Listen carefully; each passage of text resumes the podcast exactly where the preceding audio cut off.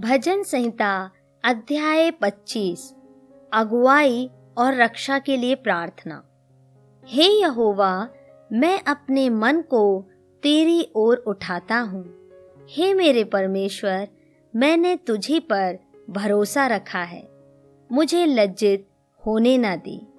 मेरे शत्रु मुझ पर जय जयकार करने न पाए, वरन जितने तेरी बाट जोहते हैं उनमें से कोई लज्जित ना होगा। परंतु जो अकारण विश्वासघाती हैं, वे ही लज्जित होंगे।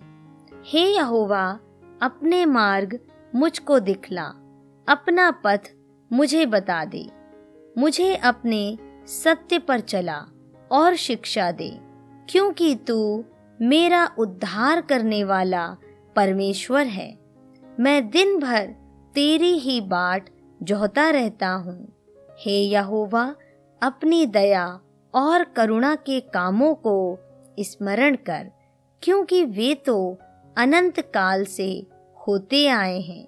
हे यहोवा, अपनी भलाई के कारण मेरी जवानी के पापों और मेरे अपराधों को स्मरण ना कर, अपनी करुणा ही के अनुसार तू मुझे स्मरण कर।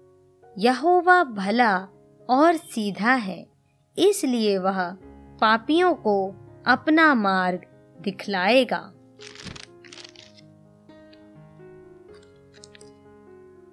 वह नम्र लोगों को न्याय की शिक्षा देगा।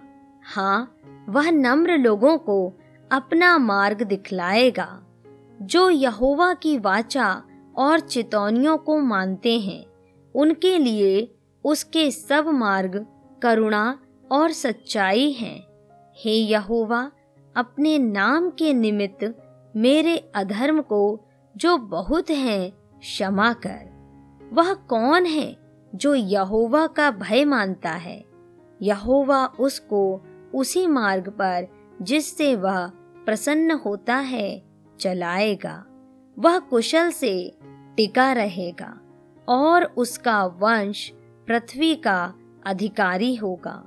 यहोवा के भेद को वही जानते हैं जो उससे डरते हैं, और वह अपनी वाचा उन पर प्रकट करेगा। मेरी आँखें सदैव यहोवा पर टकटकी लगाए रहती हैं, क्योंकि वही मेरे पाँवों को जाल में से छुड़ाएगा। हे यहोवा, मेरी ओर फिर कर मुझ पर अनुग्रह कर, क्योंकि मैं अकेला और दीन हूँ। मेरे हृदय का क्लेश बढ़ गया है। तू मुझको मेरे दुखों से छुड़ा ले। तू मेरे दुख और कष्ट पर दृष्टि कर और मेरे सब पापों को क्षमा कर। मेरे शत्रुओं को देख कि वे कैसे बढ़ गए हैं और मुझसे बड़ा बैर रखते हैं।